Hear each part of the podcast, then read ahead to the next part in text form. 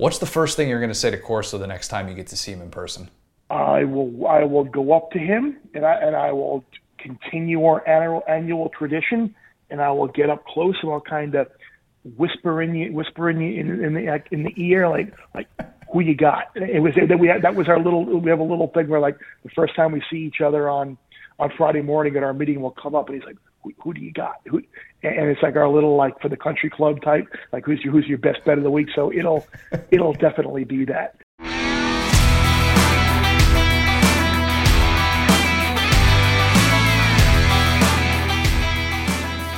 Hey, what's going on? This is the Saturday Down South podcast. I am Connor O'Gara. Will, I've made a few good decisions in my life. Um, a few, emphasis on a few. I made the decision to ask my wife to be my girlfriend back in the day. Um, shout out um, to Indiana Daily Student a long time ago. Uh, I don't know if I've ever said this on these airwaves, but I was actually interviewing with a paper in a Power Five college town while I was in the process of getting this job as well. Um, that's something that I accepted nearly six years ago. Yes, it was almost six years ago. That was a good decision. And don't you know it, I made the decision to hop aboard the Must Bus. Yes, sir. Man, it's been fun. It's been great. Didn't look like it at first. Go down 14 or 14 points Colgate. The uh, the toothpaste jokes, they were they were flying. They were flying. A lot of people saying that I had jinxed Arkansas, and I was feeling bad because we come out with the with the video. By the way, if you don't subscribe to Saturday Down South YouTube channel, you should totally do that, and you'll see all of our great videos that you and John are able to put together for us. Great, great stuff. Love love the Bill Clinton in the back of the Must Bus. um, can't get enough of that. But if you saw that, that came out at, I think it came out like two hours, yeah, about two hours before tip off time. And if that video wherein I jump on the Arkansas bandwagon had only lasted two hours, I, I think I would have had my my fandom card revoked forever. Uh, just any team that would not have worked. So thankfully, Justin Smith, Devo Davis, they saved my butt. Um, by the way, that Texas Tech game I I know I'm I like I did it for uh, I did it for fun, but I, I was like legit nervous watching the Texas Tech game in, in, the second round, and then at the end, so fired up. It helped that my wife also well she has Arkansas winning it all, so even crazier. Lauren is even more on the must bus than I am apparently. I felt though getting on this bandwagon like that episode in The Office where it's uh, it's the christening episode, Jim and Pam's baby, little Cece, little diva Cece. Um, Michael at the end of the episode, he's like high fiving the kids at, at, the church. They're going on the mission trip. I think they're going to build schools for Jessica in Mexico. Michael hops on the bus and he's like, "Can I get a shirt?" And um, I, I felt like that with Arkansas fans. Not to say that Arkansas fans were like the kids on this mission trip um, who were, you know, what you would expect in that, that typecast role. But uh, I had Arkansas fans that really welcomed me with open arms. Shout out to all my Arkansas radio guys Ty Richardson, John Neighbors, Phil Elson, uh, Matt Smackdown Jenkins. The difference, though, is that unlike that episode of The Office, I am not begging the driver to stop an hour into the trip. As Nate Dogg once said, "We're gonna rock it till the wheels fall off you did not think you were getting a Nate Dogg reference in this opening, but you just did. We went from Michael Scott to Nate Dogg. What a flawless transition. Find me more versatility. I don't think you can. I am so fired up slash terrified for Oral Roberts though, and I, I don't think I'll ever say that sentence again. I don't, but I said it and it's out there, and I am just so all aboard the must bus. I know that last week in the Open, I sort of shot down the this is the best time of year thing last week when we were talking about that. But gosh, I, I think I've watched 30 hours of basketball so far in that four day stretch, and it has been incredible. Did you watch LSU Michigan? Yes, regrettably, yes. did that or did that not perfectly sum up the LSU experience for you? Oh, yes. No, it was so perfect. And yeah, I mean, it was just a chippy game. And that's a great example of I don't want to have anything invested in March Madness, like we talked mm. about the other day. Because when you really get invested into a game and you're watching free throws and calls, it's terrible. But if you're just rooting for Florida's demise or if you're rooting for Texas's demise, it's house money, man. It is. And, and I, I legitimately watched that game without some like big, massive vested rooting interest. Obviously, it helps for business if LSU is is doing well and makes a deeper run into the tournament. And don't get me wrong, I would love to see a little bit more Cam Thomas, Trendon, Trendon Watford, but you know, I, I thought that game was just great. And that was kind of the epitome of like why this tournament has been so good so far. Because that's a round of 32 game, and it felt like an Elite Eight game to me, at least. Alabama, Maryland, I mean, not necessarily fun from a down to the wire perspective, but when Bama got going like that, holy cow, they were they were fun. They, they might just get that showdown with Gonzaga. I think Jahvon Quinerly and Justin Smith might, yeah, they're my favorite players in college basketball right now. Like Quinerly, some of the things that he does, I made the joke of like Kyrie Quinerly. And I realize he's not Kyrie Irving. I get that. But some of the stuff that he does to finish the rim, the guy is just, he's insane. Don't tell me, too, that he's not related to Javy Baez. I've never seen Jahvon Quinerly and Javy Baez in the same room. Go Google those pictures side by side. It's scary. The same breed of human right there. And also, obviously, really happy for Justin Smith wrecking dudes in the NCAA tournament. First time. It's just been really, really fun to watch. Crazy, too, that both teams from the SEC who are in the Sweet 16 now get double digit seeds that they face in order to get to the Elite Eight. Not counting chickens early or anything like that, but would think that, that would bode really, really well.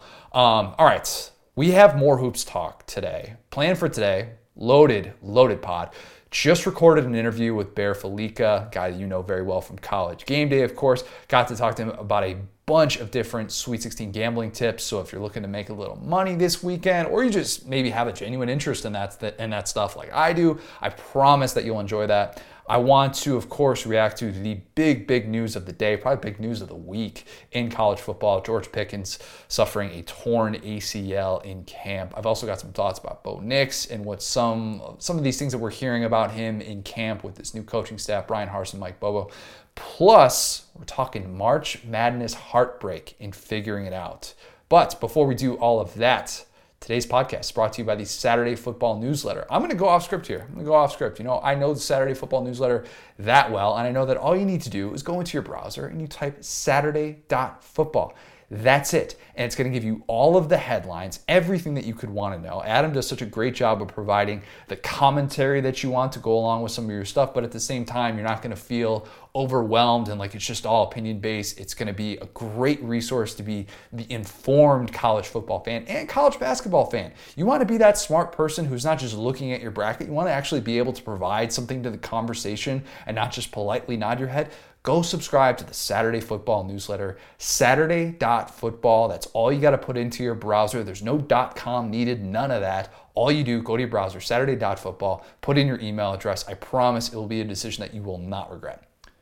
George Pickens tore his ACL on Wednesday. Brutal, brutal news for Georgia fans. I I really I was struggling to come up with the exact right words that I want to say about this because I, I assume that he's out for the season, but modern medicine, I don't know. Will Muschamp is, is now part of that coaching staff. He's of the belief that torn ACLs are like three month injuries. So I, I don't know. You never know. But I'm going to, at least for the sake of this argument, it's kind of unfair to assume like George Pickens is going to make some miraculous comeback at the end of the season. I'm not ruling that out, just don't want to necessarily factor that into all that. Don't think that's fair to put on a kid. Plus, he's in his pre draft year. He could be done at Georgia. There's a possibility of that. I've got good news though, because as brutal as that was to hear, and that's the word that I keep hearing over and over and over again, and understandably so with how talented George Pickens is, I've got good news, Georgia fans.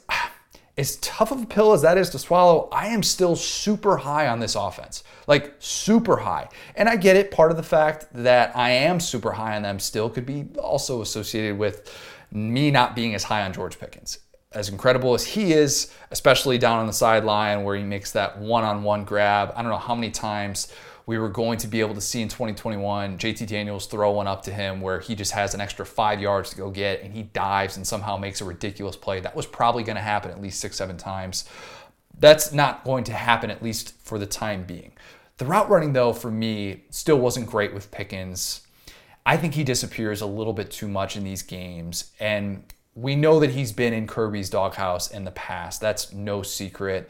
We've seen the water bottle incident, of course. We saw the fight against Georgia Tech, and just kind of moments where you question if he's in that right mindset all the time. I don't think mentally he's built like some of these great SEC receivers that we've seen the last couple years. I don't think he approaches the game like Ja'Marr Chase does. And DeVonta Smith, I mean, he, this is a guy who used to tell defenses what coverages they were in. If you listen to Bruce Feldman, who was on Ryen Russillo podcast, he was talking about that. I made the case that Treylon Burks was the SEC's top returning receiver when George Pickens was expected to be healthy and back. I realized I was probably in the minority by saying that. I also made the case that Kearis Jackson could end up being Georgia's most impactful wide receiver. It's tough, absolutely, because I, I won't deny that Pickens has the highest ceiling in that offense. But is it a death blow to Georgia? I don't think it is. I think the biggest reason why I would say that is because I think the depth is there. This is a totally different scenario than the Jeremiah Holloman thing back in 2018. If you recall, he gets kicked off the team. He was expected to be wide receiver one, and that team all of a sudden is looking around like, oh crap, we're without our top five receivers. No team has ever made the playoff without having their returning top five receivers. They were without all of them. So I think this year is just totally different. And I've already talked about Kearis Jackson. He's a member of the All Bang the Drum team.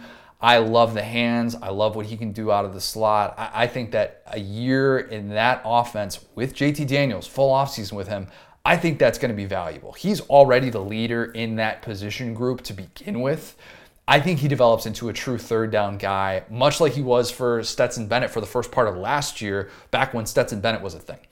Georgia fans know that the guy who has to step up it's Jermaine Burton. The guy who's going to be able to make that next step in year two, and especially now without Pickens. Jermaine Burton has to be that guy. And I think he was better last year than what I was probably giving him credit for. They used him on the outside, they had him in the slot. We forget that while Pickens was the guy who, of course, took off in those last four games with JT Daniels, who was the guy who had that 197 yard, two touchdown game in JT Daniels' debut? It was Jermaine Burton. I won't be surprised if he develops into that wide receiver one, a true wide receiver one, one of the best receivers in the SEC, because I just think the route running is exceptional. And he is somebody that JT Daniels is going to rely on a ton. He's the guy who emerged in that group of elite freshman receivers last year in that 2020 class. That also includes Arian Smith and Marcus Rosemy-Jacksaint. If you recall, Smith has just that ridiculous speed. If you saw the Peach Bowl where he had that 55 yard catch, they just sent him straight down the field, like, go get it. And that's what he's going to be able to do. Not going to be a high volume guy, probably, but just the ability to do that is, is, is important. I think it's pretty similar to what we've seen from Demetrius Robertson so far, and it's frustrating he's as he's been the former Cal transfer five-star guy, and he hasn't necessarily made the impact that Georgia fans were going to hope for. I think you just need a handful of guys in this offense now, in the way that it's actually built, where you just need those guys who can stretch the field and just send them on a go route. It's not going to be flashy, but at least make the defense account for them, even if that means just letting them run those routes and then letting Jackson Burton take some of that underneath stuff. I think that's a success successful formula.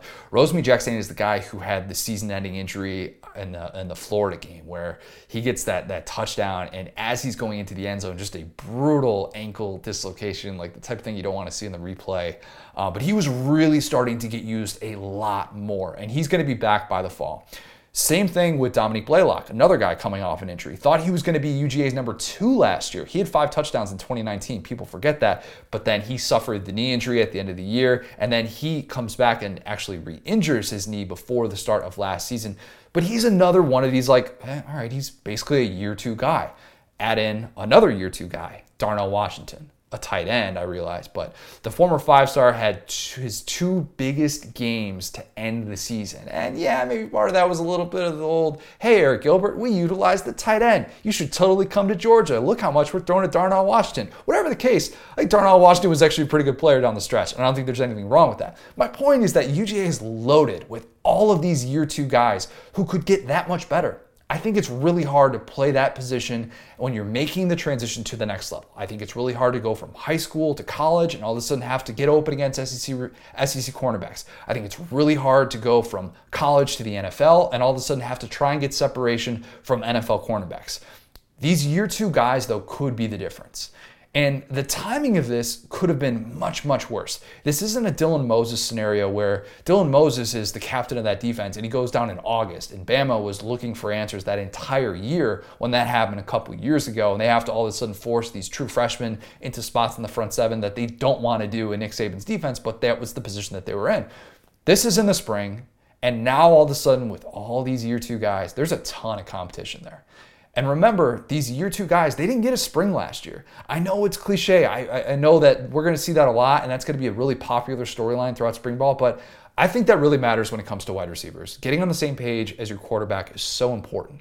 And it's also kind of important that Georgia's running back room, in case you missed it, arguably the deepest in America. It's really, really good. James Cook exceptional catching passes out of the backfield. He's going to make an impact there. UGA has four backs who graded in the top 10 in the SEC in terms of the pro football focus grade if you get rid of the snap minimum. The point is, if I'm telling myself that this is the year for Georgia, that shouldn't necessarily change. Now, if you were a little bit skeptical and saying, well, this is a defense that ranks 126 out of 127 FBS teams in percentage of returning defensive production. And that's why I'm going to hold back and say that they are not going to win a national championship for the first time since 1980. That's your thing. That's fine. There's a part of me, though, that, you know, I, I, am super bummed that we're not going to see George Pickens, at least for the majority of 2021, barring a miracle comeback. Because I really wanted to see him put it all together. I did. And even if I don't think that his upside was at the level that some do, I, I like seeing these guys become complete players and truly figure all those things out. But if anyone is selling their Georgia stock, at least the stock in this Georgia offense, I will happily buy. Pickens' injury, it can't be seen as an excuse for this team.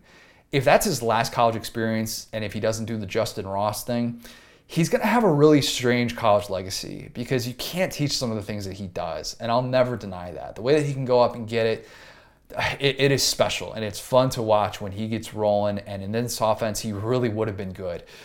But it would be maddening, probably, for Georgia fans to look back on his career and realize that this was all they got out of him. Those 300 yard games, two of which happened in bowl games. Maybe it helps that I wasn't as high on George Pickens I'm still high on this Georgia offense, though, and I think you should be too. From one former five star athlete out of the state of Alabama in the 2019 class to another. See what I did there? We, we just connect all of these pieces, all of these pieces.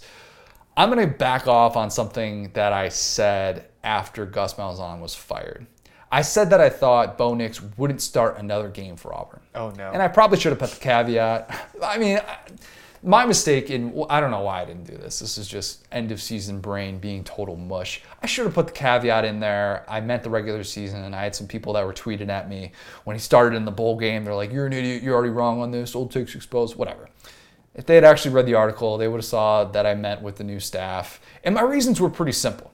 This was before that they had hired Bryan Harsin but you thought likely they were going to go with an offensive minded coach, unless they were going to do the, the, Kevin Steele thing, which I didn't necessarily think had as much merit. But you assume they were going to go with an offensive minded coach. And usually those coaches want to start their own guy. And Nix, of course, was Gus's guy. True and true. New Gus. That was him. Starting him as a true freshman. And in two seasons, though, Bo Nix has yet to be even an average SEC quarterback. And there are a ton of numbers that I can put together and show you why that's the case. I'll get to some of those in a little bit. But I am backing off the original stance, though. Because based on what it looks like so far with Bryan Harsin and Mike Bobo, Nix will, he's going to get the chance to start one last time. That's if I'm betting today. Obviously, a lot of things can change. I'm just not sure where they're going to be from now. I, am just not sure that they're going to be willing to make a change like that from now till September. Don't necessarily think that's going to happen. Does that mean that I've had some sort of Bo Nix 180? No, no. It still baffles me to this day that there were people last year coming into the year calling him a Heisman candidate. Like respected people in this buzz, in this business like Reggie Bush, Rob Stone. They had him as their number 4 quarterback in America entering the season. As in Trevor Lawrence, Justin Fields, someone else, than Bo Nix. They say that opinions can't be wrong. That's a load of crap. That opinion was just wrong. It was just wrong. Nobody who actually watched Bo Nix as a true freshman would have said that. Who would have said that? People who saw the recruiting rankings, people who saw that game winner against Oregon, even though that was, you know, the defense who really made all those stops against Justin Herbert that fueled that. People who saw Bo Nix in the Iron Bowl, even though he completed 50% of his passes for 5.8 yards per attempt. By the way, how many times has Bo Nix had six yards per attempt or fewer in a game? 11 times in 24 starts. It's almost half. It's almost half. Basically, every other start, he does that. Six yards attempt or fewer in a game. That's not good. And in true road games, Bo Nix averages 5.7 yards per attempt. But wait, it gets worse. Last year, as a passer, Pro Football Focus had him graded 66.4. That was 13th in the SEC. And keep in mind, that's just among the qualified guys. Here's a list of SEC quarterbacks who had a better passing grade than Bo Nix. Stetson Bennett the fourth, TJ Finley, Max Johnson. You like those, Will? Oh, both, Oh, yeah. both your LSU guys. Yeah, Myles Brennan was actually way, way ahead of that. I didn't include him in this category. Connor Bazelak, also Collin Hill. That's right. Even Collin Hill had a better passing grade than Bo Nix. Collin Hill, of course, was the guy that Mike Bobo brought with him from uh, from Colorado State to South Carolina. Bobo wanted his own guy over the incumbent starter and fan favorite Ryan Hilinski, who apparently never picked up the system. There's a lot of weird stories out of Columbia about that. Whatever. Whatever the case, he is now at Northwestern. Collin Hill was benched in favor of the far more mobile Luke Doty at the end of the season. But Mike Bobo did what many offensive coordinators would do in that spot. He came to South Carolina and he didn't like the quarterback room. He decided, hey, this guy, even though he's injured a lot, Collin Hill, he's better fit in this offense. I've seen him run it before. So why isn't Mike Bobo doing the exact same thing with Bo Nix at Auburn? Why isn't Bo Nix getting the Ryan Hilinski treatment? Doesn't see doesn't he like look at these numbers and see it? Doesn't he see how bad the home road splits are? Doesn't he see the film with Nix drifting to his right all the time and making far too many throws on the move like he's a shortstop? Well, never say never. I do, however, think that Auburn was legitimately interested in Tyler Shough. That was the, the Oregon transfer, played with my guy Joe Moorhead there. Brandon Marcello, who knows Auburn as well as anyone, he reported that it was a legitimate possibility that Tyler Shough was going to go to Auburn. That ends up not happening. He goes to Texas Tech, but he would have been a grad transfer with three years of eligibility left. Super attractive, immediate eligibility for Auburn's situation right now seems very important. We don't necessarily know just how hard Auburn pushed for him. There was reports that there was mutual interest. Didn't work out. Now Auburn is sitting there with Bo Nix, a redshirt freshman, and a true freshman. That's the quarterback room. Bo Nix is the only one of those three with a pass attempted at the FBS level. Depth is needed, and it needed badly. Auburn could still probably go to the transfer portal, find somewhere else, someone else. But remember, there's really not a whole lot out there. Joe Burrow, he was a post spring transfer. Um, the, the market in the transfer portal was not very good up to that point. The problem is that right now, before we get through spring ball, there's really nobody in the transfer portal like that. The market's been super thin. McKenzie Milton, he was in the transfer portal for 10 days. Yeah, he still has eligibility, but that was December 3rd through the 13th. He committed to Florida State the same day that Gus was fired. Jack Coan, eh, I don't know. He's benched at Wisconsin. And hey, Ryan Hilinski. Oh, that's right. Mike Bobo doesn't like Ryan Hilinski. Those guys all got Power 5 homes. Here are the top rated guys available in the transfer portal N'Kosi Perry from Miami, Joe Milton, Michigan, Tate Martell, Miami. yeah, a lot of Tate Martell references lately, it seems like. Scroll down the list, you'll see our good buddy, neighbor Terry Wilson on there. Are any of those guys stepping in and beating out Bo Nix? I doubt it. He's the most experienced SEC quarterback right now. It's not like there's a Malik Willis gem sitting there in that group. That's right. If I'm not going to make a Bo Nix rant, you know that I'm going to bring up something about Malik Willis. You know it. That's coming from someone who, look, I, I sold my Bo Nix start, my Bo Nix stock rather, somewhere between, I think it was like November of his freshman year. Where I was just like, no, I don't really want to buy all. I'm not buying in on this. So naturally, the coaching staff they're going to praise Bo Nix. I always say, don't present a problem without providing a solution. Nix, right now, I think he's a bit of a problem, but does Auburn have a solution? Mike Bobo called uh, the true freshman kid Davis. He's like he's a yoked up 5'11. In other words, if this guy gets a shot, he's going to be able to take a hit. So that's the good news, Auburn fans. But Bobo and Bryan Harsin, they're going to try and fix Bo Nix. That includes making him a better pocket passer. I know. Search Bo Nix pocket on Twitter. Oh boy, that's a rabbit hole. Um, the comments from from spring practice that's that's part of it. Bo Nix said, "I want to be consistent, especially from the pocket." Uh, you think? That that got lost in the shuffle because of Nix's other comment that went pretty viral. You know, the whole thing where he's like, "Yeah, if people were going to talk bad about Jesus, they're definitely going to talk bad about me." All right, that's that's definitely one way to look at it. Here's how I look at this though. Bo Nix might be in the camp of too far gone. He really could be. That's part of there's there's like this this part of me that thinks we're just seeing Jarrett Guarantano 2.0 that is a guy who has three new offenses in his first three years of college, and it looks like the game just doesn't really slow down for him. He's tough, tough dude. Can never take that away from him, but he just like never really became that guy. What should Auburn staff hope for with Bo Nix? I think this is going to sound lower than what some of those expectations are, and there are going to be people who hear this and say that's absurd. He can be better than that. I think your best hope is that he becomes the 2020 version of Kellen Mond. That is a smart decision maker. He knows when to run as well. He can get rid of the ball quickly and he doesn't take those bad sacks. That he, if he becomes 2020 Kellen Mond, he finally becomes someone who gets rid of those awful home road splits. I mean, they're terrible. Kellen Mond last year, say what you want. If you were out on him and you were like, look, this guy just isn't who we thought he was going to be, say what you want, but he became one of the league's better quarterbacks last year. He also never got hurt, and he was a true leader in that locker room. Can Bo Nix be that guy? I don't know. I, I have my doubts. Old habits, they die hard. I've seen two seasons worth of Bo Nix now. I think he's out of excuses. I don't think you can blame this on Chad Morris anymore. I don't think you can blame this on the offensive line and the turnover there. He's got Pro Football Focus's top returning running back in America in Tank Bigsby. Auburn is probably going to see a lot more of these loaded boxes too. Even though you know you don't have Seth Williams and Anthony Schwartz anymore, you're not necessarily going to see teams dropping into coverage a whole lot against Auburn. They're going to dare Bo Nix to throw the ball.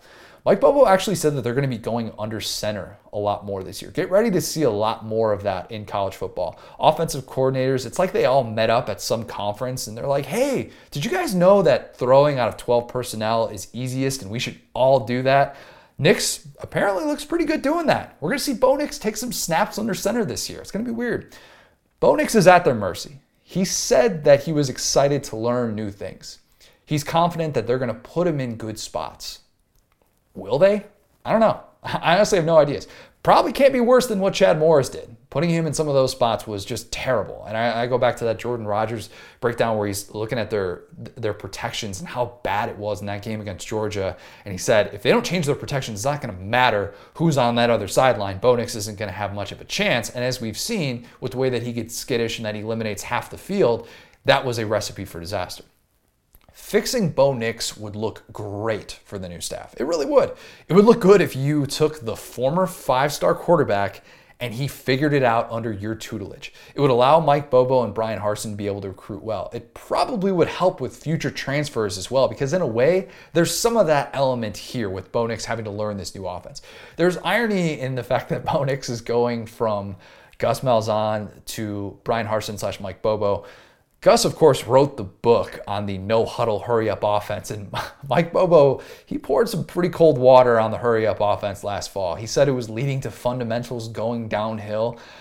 I, I went back to the Florida game and I looked at I looked at that drive log. Oh my gosh and it was it's even it's almost even worse to go back and just look at the numbers as opposed to watching it in person. Because i made the reference last year when you watch that drive in person where south carolina is down 38 to 24 and you get this feeling and will i think we're, we're relatively like punctual people. We like to be on time.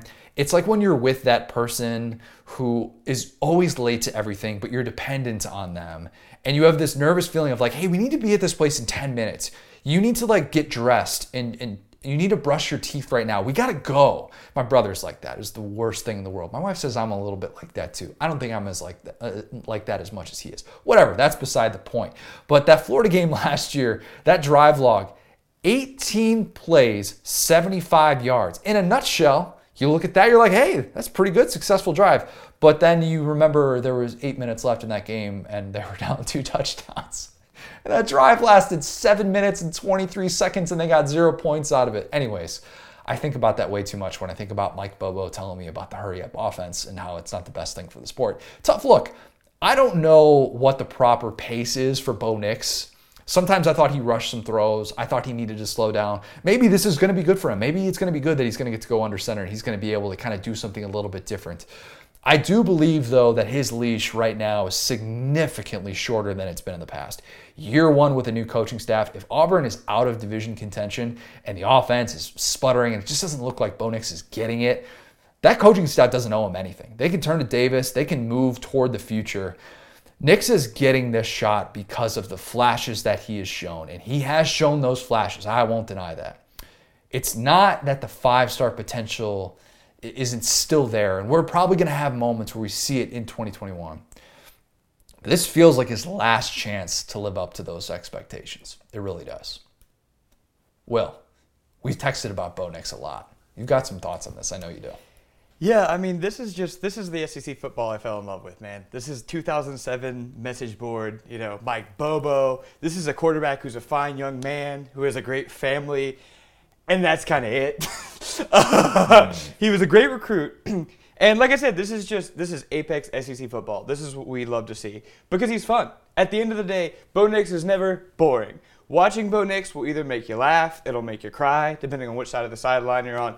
I'm excited about it, and, and I'm also excited to see I think we're pretty much on the same side of everything, but or like going into this year with quarterbacks, there will inadvertently be one quarterback that we just vehemently disagree on, and I can't wait to say to see who that will be for this season. Because last year was Kyle Trask. Yes. We got into many, many text fights about Kyle Trask um, to the point where there was like a full day. I'm like, I'm just not going to text Will. I don't want to hear the Kyle Trask stuff. I think it was right after. It had to have been right after the Cotton Bowl. Was it right after the Cotton? No, you. It might have been even been after the LSU game. Whatever the case, we've disagreed on quarterbacks in the past. Bo Nix has a lot to show, I think, to convert people, and we hold him to this standard because he's the former five star guy. And when you start as a true freshman and you show those flashes, you think we're going to get that all the time, but it just doesn't always work out like that. Let's go to my interview with Bear Fallica. Like I said, I mean, the guy is just, he's a human encyclopedia. Uh, what, when it comes to gambling trends, he is such a great follow on Twitter, uh, always does his homework.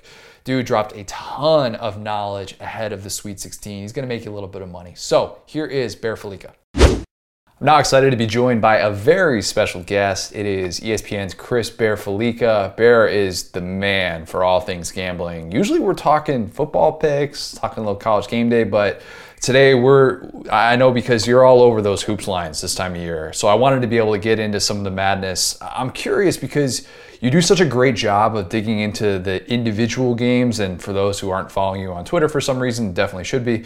Uh, but you get into all the lines, the, the gambling trends, and whatnot. Do you just bet on games individually this time of year, or do you actually go go in and fill out a bracket? Um, I actually hadn't filled out a bracket until about 11:30 at night before the first night before the first day of the tournament, and I probably shouldn't have filled out a bracket based on having um, Illinois and Purdue in, in the Final Four. So that, that kind of hasn't mm. worked out too well for me. So I probably just should have stayed with the strategy of uh, looking at teams to win regions and betting some games individually and some live bets and some props within the tournament as well. So yeah, the uh, uh, the, the bracket I wasn't very motivated to do it until late. I was busy with the with the with the move, so I didn't have a ton of time. And then finally, like eleven o'clock on, uh, I guess it would have been Thursday night. I was like, oh, okay, you know what? Let me let me do it. I, I, and then should have should have just uh, followed through and, and not done it at all. But no, it's it's fun. You got it's a tournament. You got to fill out a bracket, don't you? I, I mean, I think so. I, I, don't like the Darren Rovell approach of the world, the people who just kind of shoot that down and, and say that it's it's stupid. I imagine though, With you, it's a little bit weird though because you probably run into that thing where you have like the buddies who use your information to make their picks. Do you run into that problem on a yearly basis?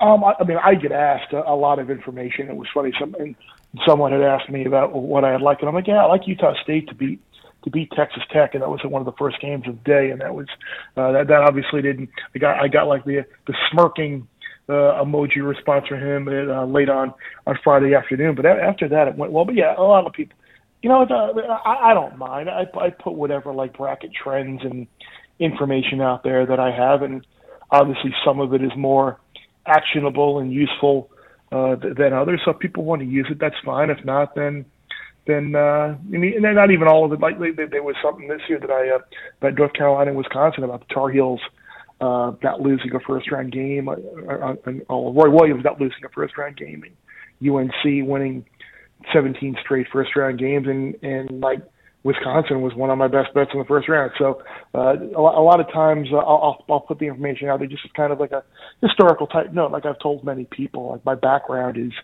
in research and statistics and information. So uh, I'm naturally just going to be looking up historical stuff for uh, for the sake of doing it. It's not all necessarily having a, uh, a who am I picking type spin to it. So along those lines, and you mentioned it before with some of the live betting. Before we dig into some specific individual games here, I think this tournament has shown with the way the teams shoot the three ball now, the tempo that they play at. It seems like you can go to the bathroom with a team down two, and then you come out and it's like a 16 point game. I mean, has that changed the way that you approach things when it comes to like live betting and, and some of these over unders? Yeah, I, I, think it does, especially with, with, with over unders and uh, getting close to to the end of games. Uh, I think obviously that certainly has a, a a big factor to it. But yeah, the the way these games are played, the way these games have been officiated, uh, it's been very tightly official. A lot a lot of calls, a lot of free throws, uh, a lot of three point shots. So I, I, I think the trend that I have noticed uh, in the way these games have played out is that uh, you still had a lot of of uh, first round, first half unders uh, in that. But it seems like the second half things have uh, have really picked up, which kind of makes sense when you when you when you base it on that teams ultimately are going to uh, play themselves into the game, get a little more loose, get, get better looks. You're going to get more fouls within that, that and then um, uh, the way the end of the games goes, you're going to you're going to get teams uh, hacking to try and get back into the game and the live betting, it just seems like such a brutal mm-hmm. thing to have to go through now. I, I, can't imagine like if you were live betting that that Alabama game early on. I mean, what what could have suggested? All right, boom, they're they're going to pick it up because Petty looked like he was ice cold still to start off the game, and you're just like, all right, this is going to be kind of another grind. This is just what Alabama sort of does. And they go on a run like that. You're just like, wow, I feel like an idiot if I didn't, you know, see that coming a mile away and there's nothing they could do. But yeah, I mean, it, yeah. it's an important thing to to remember this time of year. Do you do you try and like look for those runs? Yeah, I, I do it, and I was just going to say one, one game where it was successful for me is I, I think a lot of times it's kind of counterintuitive in a situation like uh, the Oregon Iowa game, for example. Like mm. they were going nuts. And at one point, I, I saw the live total jump up to like 183 and a half. And I'm like, that's, that's high. And, and that was when I decided to, to jump in because I'm like, you know what? Uh, this is probably going to be about as high as this total gets. And if nothing else, I have the upper end of a, uh, uh, of an end where I can maybe jump back in later and maybe uh, try and find a middle. Which uh, uh, another game which I did that was the uh, the uh, Abilene Christian uh, UCLA game. Like, like mm. I jumped in and one I'm like, and it was the other. I'm like, they're just not scoring. Like Abilene Christian is may not hit 47, which, which I was joking that I think 47 and a half was the the the team total over under for lowest points in the tournament by a team, and I'm like, they might not get there. And, and I think at one point in the second half, uh, I saw like one. 117 and a half or 118 or something like that. And I'm like, I'm, I'm going to play under it because uh, it, I know at worst this is going to come down to even more, and I'll definitely have a, a buyback to, to maybe find a middle. And sure, I bought back in it at uh, over 111 and a half, and it wound up landing at 112. So it worked out great. But, but it's, it's kind of like counterintuitive to, to what you see. All because teams are scoring now doesn't necessarily mean they're going to keep going. True. Leave it to a Will Muschamp coach team to you know find a way to hit the under in that. I mean, I mean, and, and, and, and, and was I wrong? I mean, I looked up and I'm like, no, I'm like, I didn't. I'm like, I'm like, you got to be I'm like that dude is a dead ringer for Muschamp. it's striking. It is absolutely striking. Everybody's making the joke at the same time, but you know that that's one of those things where you're just like, okay, I, I can't see that guy winning the national championship looking exactly like Will Muschamp. As exciting as it was in the Texas game, it just wasn't going to happen for him. Um, explain something to me. I, I am all aboard the Muss Bus but when that line for the Arkansas Texas Tech game came out, and Arkansas is a two point dog as a three seed, I thought that was weird. And then you actually confirmed some of that that weirdness because you mm-hmm. tweeted out like U- USC Kansas, which was another 6 3 matchup, first time in 17 years that a six was favored over three. And then people will respond to you by saying, oh, yeah, Arkansas is also an underdog. Yeah. And then so you yeah. added that game as well, which adds to some of the context. Yeah. I think we saw what happened with Kansas and USC, where it's like, all right, we understand why USC is the favorite, but Arkansas and the way that game played out, you know, that just to me was still weird from the jump. Why was that game such an exception? And was it just sort of the the Chris Beard dynamic there? I, think it was the Chris Beard dynamic and the fact that Arkansas struggled with Colgate for a while. Uh, I, I think it was it was, it was certainly a, a little bit of that, and, and the fact that Arkansas is prone to go into some scoring droughts and we, we saw that in the, in the Colgate game, and then the start, and then we certainly saw it in the second half of the uh, of the Texas Tech game. But in terms of USC, um, USC and Loyola is another team. I, I think people who uh, I guarantee you there are a lot of people who made a good bit of money uh, this weekend just kind of blindly following KenPom because if you look at KenPom's ratings, uh, USC is sixth in KenPom's ratings and, and they're a six seed. Loyola, I think, was ninth in KenPom's ratings, and they're an eight seed. So uh, the if you're just kind of following the the analytics of it and the, and the KenPom efficiencies and, and power ratings, uh, you uh, you did pretty well because you had four games that were, uh, for the most part, no sweat winners, and you weren't laying more than five and a half six points in any of the game in a couple of instances. And uh, with the instance against Illinois, you were dog and you won and you won by double digits. So uh, uh, a lot of times these numbers are a little weird just because the the seed numbers aren't necessarily indicative of a true team's power and strength. Along those lines, Arkansas's next game against Oral Roberts. Handicapping a 15 seed, it seems next to impossible, especially at this stage. But it, it, sort of feels like the odds makers are they're they're already sort of bracing for that fall back to earth. Even though, as you put on on Twitter, Oral Roberts' first team to win outright in consecutive games to start the tournament as a nine point dog since Chattanooga in 1997, which I think that just missed the TO era. I think that just missed that. But um, I, I, mean, they're, they're pretty much daring you to take those 10 and a half points or 11, whatever that line is now. Is that, is that one of those where you would just stay super far away from? and and just be like, all right, I don't want to touch a 15 seed, or do you kind of look at that line and say there is a an obvious play here? I, I think it's a, I think if you stay away from a a pre-tip bet, but I, as it was for me with UCLA Abilene Christian, and then once that game got started, it was like, all right, this is this is a blowout, and then it's like lay it, lay it, lay it, repeat, repeat, mm. repeat during the game, and and I think that's kind of the same situation here. Is I'll wait and see because they did play what an 11 point game uh, earlier this year, and a lot of times in the tournament as well uh, you've had four previous instances, which is, again, it isn't a huge sample size, but the fact that this is the exact same situation, so you're dealing with the same types of teams. Um, you've had four previous instances where you've had a, team win each of its first two games by six points around the 64 round of 32, and uh, win as a six point dog or more. And then in the Sweet 16, the four teams that did that and didn't play a one seed in the Sweet 16. All four of them wound up covering, and Dayton wound up beating Stanford outright in 2014. So you've got Oral Roberts, you've got Oregon State. So that might be something where you just might want to just file it away in the back of your head. Maybe not. Don't feel so great about automatically thinking that this run is going to come to an end and these teams are going to get blown out uh, because they they've been dogs in the first couple of games and uh, here, here's a spot where they're facing a tougher team and the favorite just going to roll. I just want to just hold off and wait and see how the game's playing out. And along those, I mean, like as you as you talk about that, that makes me think that over under watching that is going to be fascinating because I think it started off something like 162.5, which was, I mean, that's insanely high. And then it's it's been bet down to, I believe, 159 last I checked. Creighton Gonzaga, only other game in the Sweet 16 that's in the same ballpark as that. So, two part question here.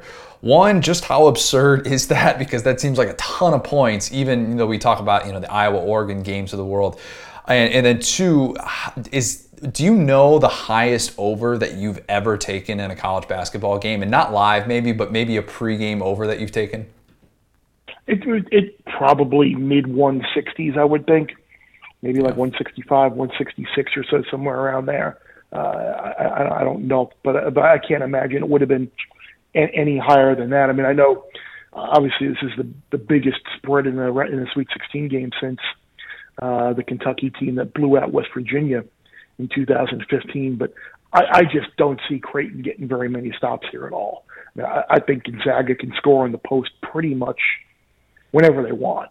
And I don't know if I'd want to lay the 13, 13 and a half here, but but this feels like the type of game that could be an, an over type game. And again, this might be a situation where maybe you can, if you don't want to lay go over that big number now, maybe you wait a little bit and and, and you see what happens in the first couple of minutes of the game. Maybe you get to the first TV timeout and it's 4 4.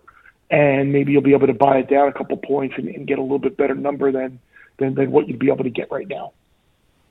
Gonzaga seems like an interesting team to live bet too, especially the way you see what the, like the way that they start off against Oklahoma, where if you're watching that game early, I think they fell behind eight or something like that, and you're thinking to yourself, one seed gonna probably tighten up a little bit, and then they just get going and they get after, and that that's a testament to how good Gonzaga really is and the way that they they can just light up points in a hurry from a variety of guys. But you know, I think um, is and, and this doesn't necessarily fall in that camp, but the the stat that you threw out dating back to 2012. Double digit seeds facing single digit seeds have covered 10 of the last 12 games, but the seven before that, they didn't cover any of those. I read that and I'm thinking to myself, okay, that's, you know, basketball is a game of runs. And even when it comes to betting, half of the Sweet 16 matchups are exactly that. That is a double digit seed facing a single digit seed.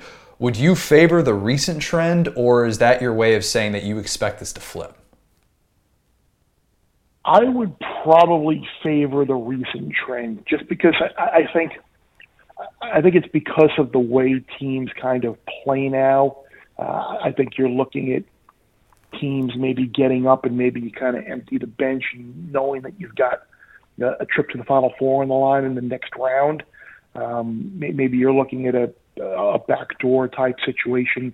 So I, I would I would probably, if I had to read anything into it, I might lean towards the uh, the recency, the, the, the recent part of it uh, in, in terms of some of these uh, these underdogs covering. I, I think of the of the two, I would feel more confident. I think in Oral Roberts covering uh, against mm. Arkansas than I would um, Creighton covering against Gonzaga because I, I, I just don't see how Creighton is going to be able to match up with them in the post at all. Yeah, UCLA Bama, another one of those games. Double digit seed facing mm-hmm. single digit seed. Bama, as Mark Turgeon said, fifth one seed, if you want to believe that or not. I mean, Bama looked really, really good. And I'm sure that the public looks at a game like that and thinks, okay, that's who they're automatically going to be the rest of the tournament. Obviously, we know that that's not how it plays out. That line starts at Bama minus four and a half, but last I checked, it was something like Bama minus six. Bama looking that good which obviously explains the line movement, is now the time when you would zag and say the public is overvaluing Alabama's performance, or are we perhaps in line for another, another Bama blowout and you're willing to lay those points? I already got it in Alabama minus five and a half, and uh, I, I worry. I worry a little bit at uh, anytime you have see a team who just goes completely nuts and hits everything from outside. I'd usually be a little hesitant in, backing them like that in the next in the next round.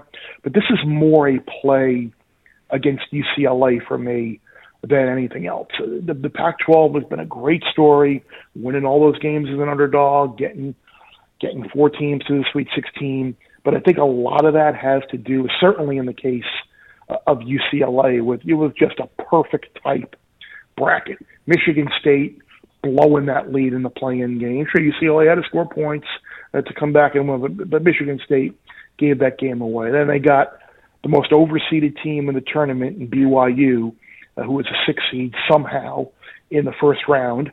Uh, and, and that was a predictable result. How BYU was favored in that game, I have no idea. And then they got arguably the worst team ever to win an NCAA tournament game at Abilene Christian in, in, in the round of 32 uh, for a trip to the Sweet 16. So that while they clearly are an athletic team who can score, uh, this is this is a dangerous spot, I think, because uh, you're going against an Alabama team that defends. Uh, if they hit shots close to the way they did the other night, it's going to be very, very hard, I think, for UCLA to, uh, to, to to pull an upset and hang around here. Yeah, something tells me Bama's not scoring 47 points against UCLA, no matter what. I think we can no. uh, we can safely assume that's going to be a little bit of a tougher go in that regard. How much how much do you pay attention to that individual conference success? Like, do you look at the, what happened in the first weekend and you say, well, the Pac-12 is is obviously better than we thought, and that doesn't always necessarily mean that's the case. It just means that they've had the better tournament. I know Jay Bilas likes to talk about that a lot, and how with the Big Ten, it wasn't necessarily that the Big Ten was overrated all year. It was that the Big Ten just simply had a very bad week, and that, that's what's happened so far. But does that factor into your mindset before making a bet and being like, hey, well, you know, if this Pac 12 team, like a USC, is maybe better than what we thought they were, and the conference has proven to be good, does that bolster them up? Or are you like, hey, no, we got to look at just individual matchups and not necessarily let that play a factor in that? No, I, I had USC actually in, in the Elite Eight, and I bracket. That's like the one thing I was right about having Ooh. a USC Oregon game uh, in, in the Sweet 16. Um, I, I don't really like look at it. I mean, I look at like, the tournament is so matchup driven, and you, you look at a USC team. Like I said, like the evidence was there based on the, their performance this year, and and with, with like like I alluded to earlier with the KenPom rating, like having them at six shows that they are the, the numbers and the analytics think very highly of USC. It's a team that uh, just defends and clean looks are not easy to come by. Uh, USC CLA was a little bit different, I mentioned, because of their draw. Oregon had a little bit of the same t- same thing in uh, getting the the buy or the the, the, the walkover into the second round uh, because of UC, and then they faced a team that just couldn't defend them. I mean, it, it was just a mismatch. And give Dana Altman credit. It was like, okay, we're just we're just we don't care about our our best is better than their best, and we're going to go and and just run them off the court. What they did. Uh, Oregon State has been a little bit of both. I mean, it, it's amazing with Oregon State because this is a team back in December that lost consecutive games to Washington State, Portland, and Wyoming and and somehow here they are. And Tennessee just shot themselves completely out of the game at the start, and it was yep. never a game. And that really, I don't think, was a surprise to to me because I liked Oregon State in that game uh, based on Tennessee's inability to to score at times. I was surprised that they were able to back it up and come out and put together a huge first half run to kind of separate themselves from from from Oklahoma State and take a couple of body blows throughout that game as the as the uh, the Cowboys were they got it down to, down to three a couple of times and uh, they were able to hang on and win. But I still saw a lot of warning signs in that game from Oregon State about. I mean, they are another team that can get very sloppy with the ball and have very fortunate couple of shots from guys that really they hadn't been delivering much throughout the year. So the, the game against Loyola will be very interesting because the, Porter Moser is is one hell of a coach, and, and I think he will do a really really good job uh, breaking down that Oregon State. I, I'll be surprised if Oregon State comes in there and plays some zone to try and uh, el- eliminate some of the, the, the motion and the and the cuts and stuff that that Loyola has just thrived on so far. The futures for the national championship after the opening weekend. I, I, think they're fascinating to look at. And the odds makers are usually pretty good with these. Like I saw Sports Betting Time had you know three one seeds at the top, whereas Gonzaga plus 33, Baylor plus 500, Michigan plus 750. But then right after that, it wasn't a two seed. You know, you didn't have Houston or Alabama or even Florida State there, and I think Florida State is better than a four seed. Eh, they just seem like hell to play for 40 minutes, but they had Loyola Chicago at plus 1400 you're essentially picking like a one like one team to hit a a four game parlay at this point. Um, I, am not sure if you've had time to gauge those yet, or if you usually just stay far and far away from those futures. But if you have, what would what would your strategy be, or what exactly would, would pique your interest? Uh, one one thing that I did look at and play was in Loyola's region. I was surprised that Houston was favored still to win that region. I know they have a two next to their name, and Loyola has an eight next to their name. But if you've watched that region and those teams so far, of the four teams remaining, you could very easily argue and, and make the case that Houston has been uh, the least impressive and I don't want to say worse because they're in the Sweet 16, but I, think you could say the performances by Oregon State, Loyola, and Syracuse have been better than what we've seen from from Houston so far. So I, I kind of took a, a two pronged approach in that region, and I bet Loyola to win the region at like plus 180, and I bet Syracuse to win the region at like plus 600. Uh, so I, I'm going to uh, hopefully, hopefully I get uh, Loyola and Syracuse meeting each other in the uh, in the Elite Eight, and I'm good. But if Syracuse happens to lose to Houston, hopefully Loyola can win um, uh, against Oregon State. And I have those two. So that, that was the one uh, bit of bit of future play that I that I did play. I already have a ticket on on Gonzaga to get to the Final Four.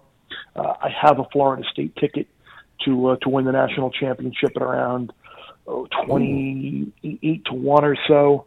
So I don't know how many how many futures I'm going to wind up playing other than that uh, at this point. I'll probably just uh, focus on some individual games. I, I guess the one thing maybe I could play would be a uh, a USC Oregon type deal where I'm sure they're both right around six or seven to one to to win that region and just kind of if I wanted to hedge my my Gonzaga ticket, which I really don't see any reason why I would want to, but could just maybe play maybe play something live or play one of those teams plus the points uh, against Gonzaga in the Elite Eight if I wanted to do that. So, but in term in terms of like title futures right now, may, maybe the one team that might be a little overvalued, not overvalued, but undervalued might be Michigan, uh, just hmm. because uh, Livers, I mean, he might come back, and I think Pete, that that price is probably a a little bit inflated just because of his injury. But uh, that's a team.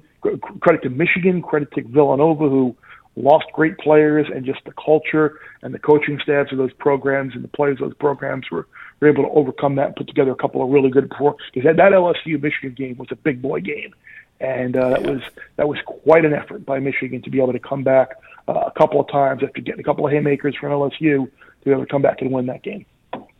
Gosh, Michigan having to go back to back with LSU and Florida State. I mean, that is that is going to be battle tested. That that's the one caveat that seems uh, that seems really tough. What did you get? When did you get rather the Gonzaga ticket? Because if you're just getting that at the start of the tournament, I imagine that's a little bit different than if you had picked that you know back in December or something like that. Oh no, I I, just played Gonzaga to get to it, it before the before the tournament. Uh, when when the when the bracket came out, I just I just decided to because that was one of those. I mean, I had said how I thought that that was uh, the easiest region that uh, easiest path to the Final Four and obviously the two, three, and four seeds are gone, who they've already beaten during the course of the year. And I, I think I think they're around two, 240 or 250 or so, maybe to win the region. And uh, I was like, yeah, this is it, it, at, at the very worst, I'll be able to. They'll, they'll be close to a double-digit favorite in the Elite Eight, and I could potentially take a dog if I wanted to, uh, plus the points to to try and win both or whatever. But I, I just didn't. I just don't see uh, as athletic as USC and Oregon are, and as much of a pain in the you know what they are to play, and as much as Mobley could kind of contest some shots in the interior against Gonzaga, I just I just have a hard time thinking that, that thinking Gonzaga is not going to win that region now. Last question, and I know it's one that uh, you and your co-host Stanford Steve are plenty familiar with. What is the worst March Madness beat that you've ever suffered? probably the uh, the the Duke game, the the Duke uh, half court meaningless three pointer in the Final Four against UConn was probably the uh, uh, the, the ATS one that, that that rang the most. What was it 2005?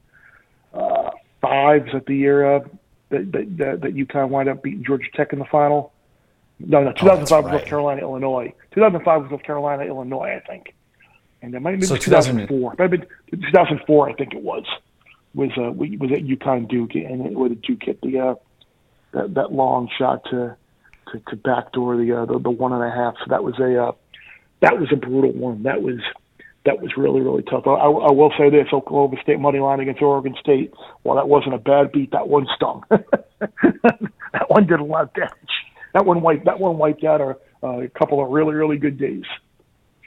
Gosh, and that one too. I mean, because Oklahoma State comes back on that run, and you're like, all right, Cade Cunningham scored like six points in two seconds, whatever it was, and you're thinking to yourself, they're going to make this this run and to, to come up short yeah. on that. I mean, oh, yeah, once they got it, to, once they got once they once they got it to three. I mean, honestly, in the first half, I thought the game was over. I was I was tweeting some stuff, and people were yelling at me because it was the first half. But, but I was like, there's, there's no reverse. Like, like, well, like, what makes you believe right now Oklahoma State is going to come back and win this game?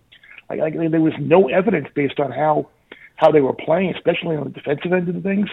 And uh, once they got it to three, I was like, all right.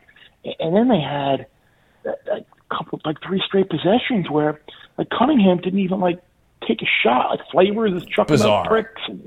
I, I was like, how how are you like not letting uh, this? That's another thing. Like, like I, I I don't know how much how much NBA you watch. I mean, I don't watch a ton of it. I mean, but like there are seriously NBA teams out there that are going to take Cunningham over Suggs or Mobley. I mean, not, not based on what I've seen, that's for sure. Yeah, the shot making was not at the level I thought it was going to be. And admittedly, I'm, I'm one of those people that I watch way more college basketball in the last few weeks just because of the nature of you know covering college football year round. But I, I, thought the same exact thing with Cunningham and just some of the stuff that you're like, all right, I can see. He can create his own shot, but the way that you know you would expect someone to be able to shoot in that moment, um, you know, didn't ex- exactly inspire the the most confidence there. Oh, one last question for you. Last last question. What's the first thing you're going to say to Corso the next time you get to see him in person? I will I will go up to him and I and I will continue our annual annual tradition and I will get up close and I'll kind of whisper in you whisper in you in, in the in the ear like like who you got. It was that we had, that was our little we have a little thing where like the first time we see each other on on Friday morning at our meeting we'll come up and he's like who, who do you got? Who, and it's like our little like for the country club type like who's your who's your best bet of the week. So it'll it'll definitely be that. But but, but by the way, I, is Georgia like the most cursed program in the country? Oh like, man! you talk, so... like you t- you talk about. Again, I haven't gone down rosters and really and, and and dived into much of that yet, but there might not be a more important, irreplaceable player to a to an offensive success than that guy. Like like they got nobody at receiver after him no, no, no one. Pre- I mean, he was everything. We, we finally saw like what he and JT Daniels did at the end of last year was was incredible. And I know they got some young tight ends in the mix, but boy, that that, that stung to uh, to see that happen this morning because this is shaping up as one of those years where everything kind of was going to fall into place for George because they had Clemson in the opener, and if they won that game, they were dealing with house money and uh, they had a little bit of like breathing room or a buffer. Even if they lost that game, you just you run back through the SEC and you're still back in the mix. And now without him, like that is just a brutal, brutal loss. And and, and I feel for him and I feel for uh, uh, the Georgia team because they certainly were going to be in a position this year, I think, uh, to make a uh, to make a deep deep run and potentially get uh, back to the playoff this year. Okay, Bear. So I'm, I'm so glad you said that because you don't know this, but on the front end of this this this episode, which will come out Wednesday night, Thursday morning, I actually bang the drum and say, "Oh, well, Georgia losing George Pickens, as tough as that is, and don't get it don't get it twisted, extremely talented player was going to be really exciting to watch with JT Daniels, Todd Monken's offense, all of those things." I actually think that they have some good weapons that that could who could make that year two jump with Burton and I, I love some of the young guys too. And they get Dominick Blaylock back from injury, and they get this kid Rosemy-Jacksaint coming back. He had that brutal injury mm-hmm. against Florida. Like I actually think that they do have a lot of those young and Washington's freak. I mean, I mean, I mean, he's going to be. Mm-hmm. I mean, that, you tell, it, it was it was funny. I was joking with a. Uh, a buddy of mine that that was probably like the uh, we're going to throw to the tight end like every play in the bowl game is like a uh, is like a recruiting pitch to Arik Gilbert to see if yep. he's going to transfer to Georgia. see, see, we use the we use the tight ends now. Come on home. Come on back to Georgia.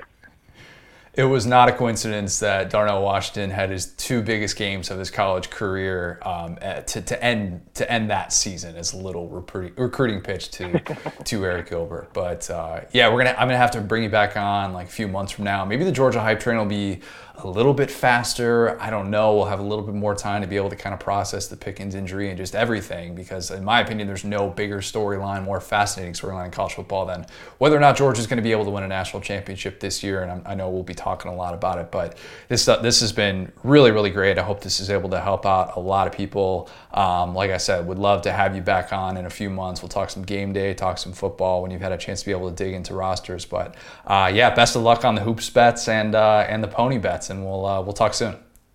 Appreciate that. Thanks for having me on. Look forward to uh, to coming on again as we get closer to football. Excellent. Take care, man. Okay, bud. Well, we've got a very topical subject for figuring out today. We're talking March Madness heartbreak, but I also want to get to handling NCAA tournament heartbreak as an adult um, because I think it, changes a little bit. And that's that's what we try and do here, figuring it out. I I always grew up loving March Madness. Like that was that was my favorite thing as a kid. Like I, I truly fell in love with it. 2002. That was um, Maryland Indiana national championship that year. We were on spring break in Arizona, and I had two weeks off because what was it? Oh yeah, it was my mom's spring break. My mom's a teacher, so we took her spring break, and then we came back after a week in Arizona, and then I had my school spring break off. So it was that in itself was awesome. But my days were oh gosh, it's I mean that's an all you don't forget about that that type of that type of trip. My days were spring training baseball, hang out at the pool, and then oh yeah, that was also the trip where Moises Alou was staying next door to us. That was really weird. I think I've told that story on this podcast. A lot of loud music coming from Moises Alou's like villa, condo, whatever that was. And at night, though, we would watch the NCAA tournament. And believe it or not, I actually rooted against Indiana in that national championship. I didn't grow up in the state of Indiana, and I loved Maryland, Juan Dixon back in the day. I rooted against Indiana, though, because Indiana messed up my bracket. Tom Coverdale, Jared Jeffries.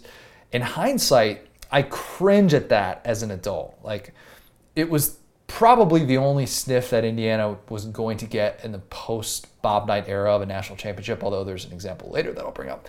I also sort of cringe at the fact that I was such a die-hard fan for Illinois in 2005. Dee Brown, Luther Head, Deron Williams, that team was unreal. I remember that team thinking they just looked like they chucked threes the entire game, and then I went back and looked at the numbers. They only made 8.8 a game. There's 50 teams in Division One who now make at least that many threes per game. Basketball's changed a little bit, but anyway, uh, Illinois, Indiana, obviously they become rivals. The most devastated that I've been as a fan in March Madness, 2013, Indiana Syracuse Sweet 16. Indiana's preseason number one, number one seed in the tournament as well. Victor Oladipo, Cody Zeller, Yogi Ferrell, Jordan Hulls, Christian Watford. And then they run into the Syracuse zone and they just fall apart. They had a week to prepare for Syracuse. Wasn't one of these like, oh, it's the second game of the weekend thing and you got a day and it's just not quite there. They had a week to get ready and it looked like they were stunned that they played the zone. It's like they've been doing this for decades. They scored 50 points in that game, never had a shot. Also brutal because my family had come out to see me in Nebraska where I just started a new job and first job out of college so I actually got to like watch the game with my family, and you know, they're like my parents are rooting for Indiana. My my brother wasn't because that's who my brother is, and he's an Illinois guy. Um, but after this game on a Thursday night, I had to work too. So I worked like a full shift in newspaper business, worked till you know like one in the morning, whatever it was, and I was like bummed that night, like really, really bummed. Like seeing that title window, I've talked about that before. When you see the title window close, it sucks and that's why there are there are guys in this profession like Tom Crean and Mark Richt who get fired. See what I did there? Little Georgia connection. Wow. Um, you see all this talent, and then you're just like, oh, that's as far as you can take it, and that's that's about all we can do. But anyways, um, Will, before we go to the responses from the Facebook group, what's the March Madness devastation that stands out for you? So for me, it was the so background. One of my uh, best friends in high school uh, was a Kentucky fan, and they like you know adopted me into Kentucky fandom because LSU just wasn't very good, and it was they were old school Kentucky fans, like back like his dad went to Kentucky in like I want to say the 70s. He was an older dude, uh, maybe even like the 60s, and I remember that team with you know John Wall, Boogie Cousins, like just that all star team, and I believe they lost to West Virginia. It was uh, it was a it was a Bob Huggins. West. Virginia. Yep. Yep. And I just remember watching that and like my my perception of reality was just shattered because I correctly knew, you know, because my friend's dad was that message board old dude. Like ev- everybody knows mm. this guy. He was the one who was in on the John Wall recruitment, on the Boogie Cousins recruitment, and he we were in a group text and he was like, "This is the year, boys, boys, this is the year." And like we knew at the time how good these guys were going to be in the NBA because obviously, I mean, we watched all their highlights and everything. I'd say John Wall is the first athlete that I watched all the way through.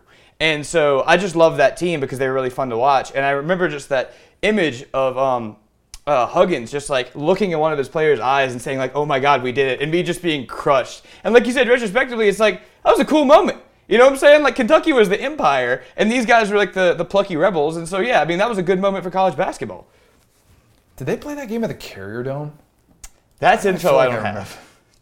That that was the first time. So I remember being Kentucky played Indiana that year at Assembly Hall, and John Wall had this dunk, and I'm not sure if you can YouTube if it's on YouTube. It probably is. Wherein he took off, I swear it was like he was coming in transition, and he's like at the right elbow, and he takes off from just inside there and dunks it with his left hand. And it was the first time in my life where I remember being at a basketball game and being floored that a human being like that could exist and I could exist in the same space as them. Right.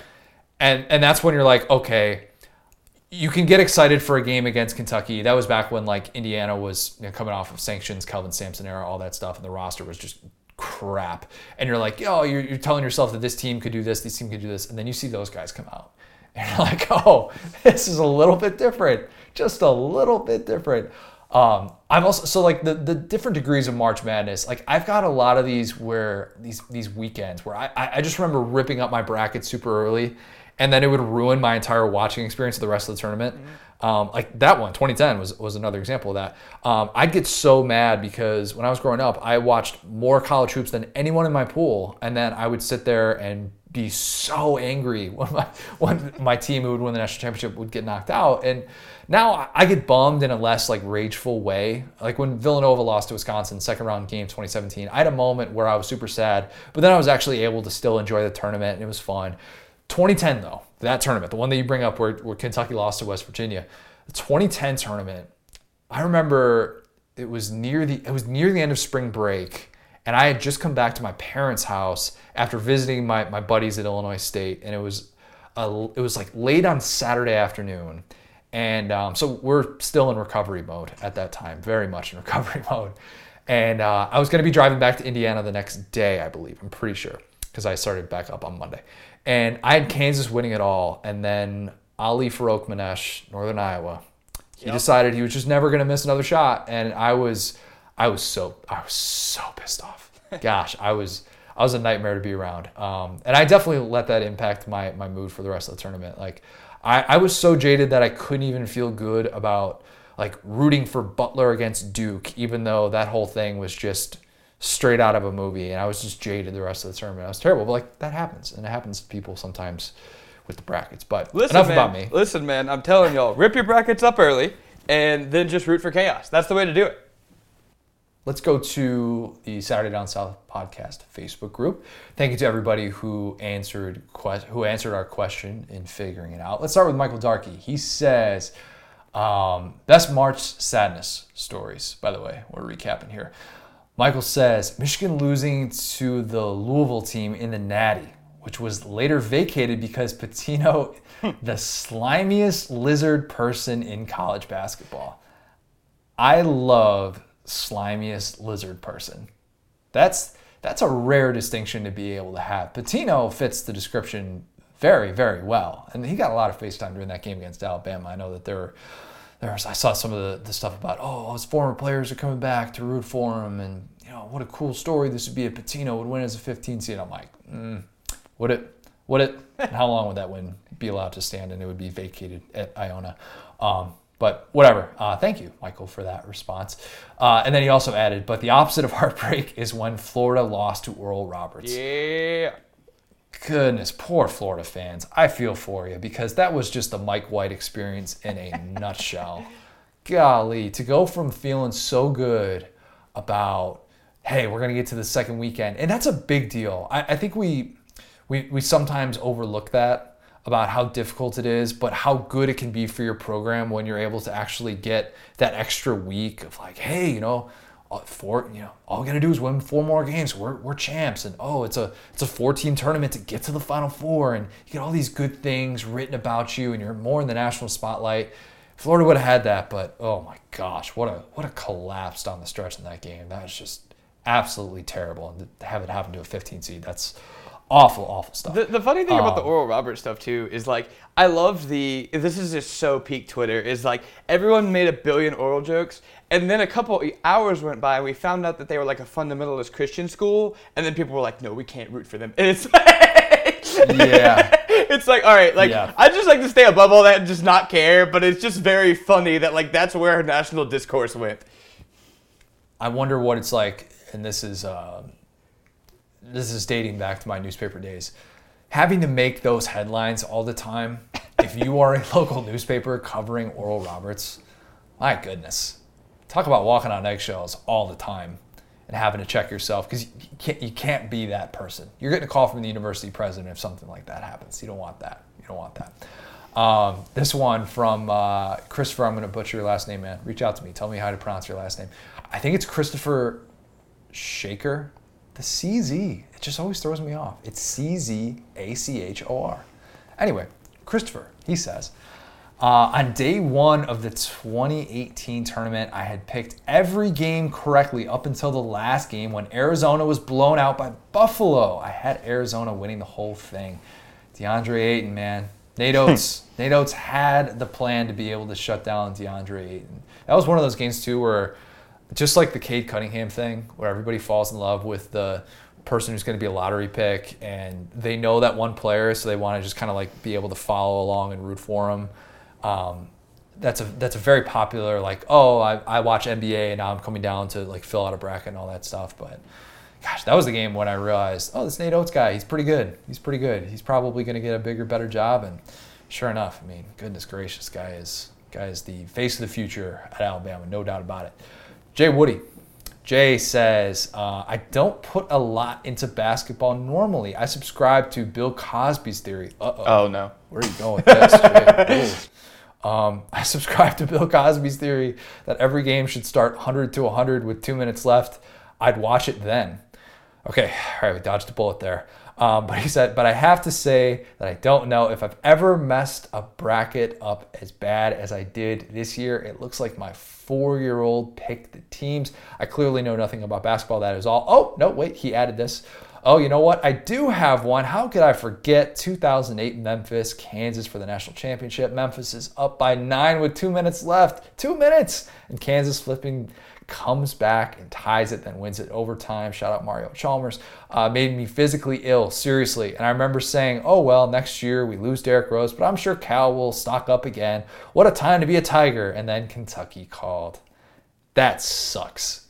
That if you're if you're a diehard Memphis fan, and I do Memphis radio every Tuesday, so I actually deal with my fair share of like a like a Memphis crowd, um, and I just got to think that that's one of the toughest losses ever in sports to swallow, like ever. When you look back on that and you know just how good Derrick Rose was, and knowing that it was just all sitting right there. And if you just made your free throws, you just made your free throws. But Cal, I remember one time said, if I could make a list of 30 teams or of 30 things that I would prioritize for for my team to be able to like learn, figure out, practice, free throw shooting would be number 31. Ah, wise. So, yeah, um, maybe not, maybe not because it cost him a national title, but whatever. Um, and then Kobe Black, uh, he piggybacked on that and said has to be Memphis, Kansas, and the Natty. Lifelong Memphian. That's what they say. And basketball is a huge part of the city's culture. That Tigers team was one for the ages, led by D Rose. I just remember ESPN picking against them every time they moved along in the tournament, making it past teams like Michigan State, Texas, and the UCLA team featuring Russell Westbrook and Kevin Love. Our dreams were shattered when we lost in overtime after being up nine. And Memphians can still hear Calipari's response to their poor free throw shooting. We'll make them when we need them. Ironically, we would have had to vacate the title anyway. Teflon John was allegedly having other people take tests for D Rose to keep him eligible. You know, it happens. It happens. Not to do like this whole thing, but that goes back to like uh, Michael Dark's point too. Is like you have these programs, you know, that just kind of get away with everything, and then you have these other fro- programs, you know, shout out Memphis or Will Wade, where it's like, oh, you guys are Satan since you're you're cheating, and it's like they'll find a way to just make you know t- uh, talking about Dickie V out there just like slandering Cal back in the day and then coming around to like him. Same thing with Pitino. Gives Pitino all these passes because he was at Kentucky, and it's just as a smaller you know team fan like Memphis, I can understand being like, man, like we finally got this shot, man. And like same thing with Michigan. It's like, man, we were right there, and then look what stopped us: the NCAA. That's a that's a a really weird thing to look back on though because I think if you are one of these people that says you have to play it by the book, uh, totally understand that. Totally understand that. But the vacating the banners thing is just such a weird thing in college basketball that they do and that they try and they try and make you feel weird about it. That's the whole point. Right. It's not so that, you know, they want you to feel awkward about that season. That's the entire reason that that exists. And it's not because, oh, we're trying to tell these kids you're responsible for this problem. It's, well, you know, we need to make sure that the institution at least has some sort of pause or people can make fun of them and say that they cheated and that they actually didn't deserve that. That's what the NCAA does. They just want to make you feel awkward and they manage to do that at every single turn. Noah Sims, April 6th, 2019, last minute of the Final Four against UVA. Uh, he says, particularly the officiating. After Auburn made a run nobody saw coming, I still have irrational rage against all UVA fans, students, and athletes. I may be a pessimist, but I believe that was the peak for Auburn men's basketball. I don't know you're going to get many cracks like that.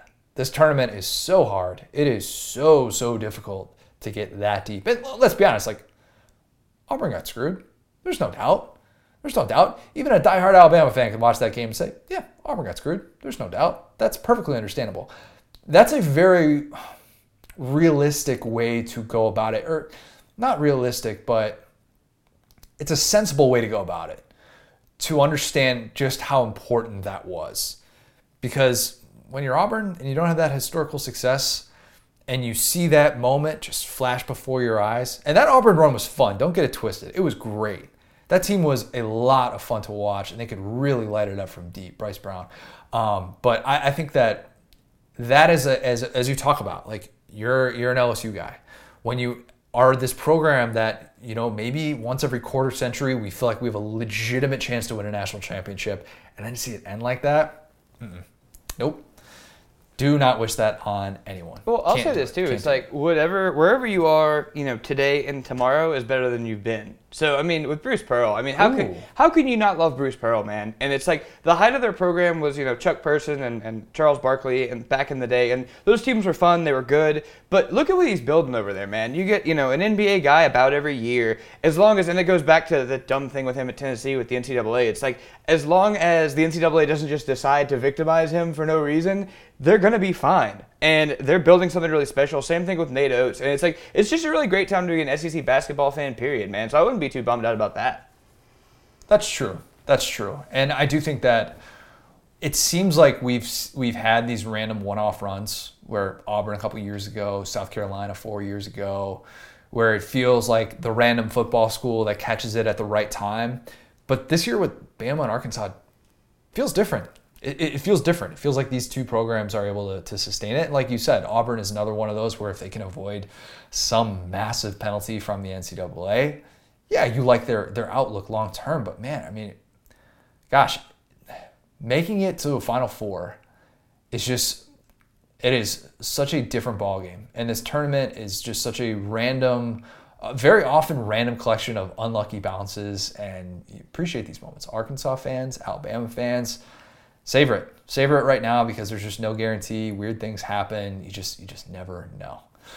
If you have not yet, please, please leave us a five star review, like, subscribe. Go subscribe to our newsletter. Go subscribe to the newest podcast from Saturday Down South College Football Uncensored. Go subscribe wherever you get your podcasts. Just because the weekday madness isn't there this week, it doesn't mean you should stop procrastinating at work. I got a little tip. Hey, you can't watch basketball at the end of the week? Go to SaturdayDownSouth.com. Waste an afternoon. We have a million stories on SDS right now. There is no shortage of great college coverage college basketball, college football. We get spring football updates. We've got draft stuff. We've got college baseball. Everything is there. SaturdayDownSouth.com. I say it all the time. Enjoy the Sweet 16. Thanks, guys. Talk soon.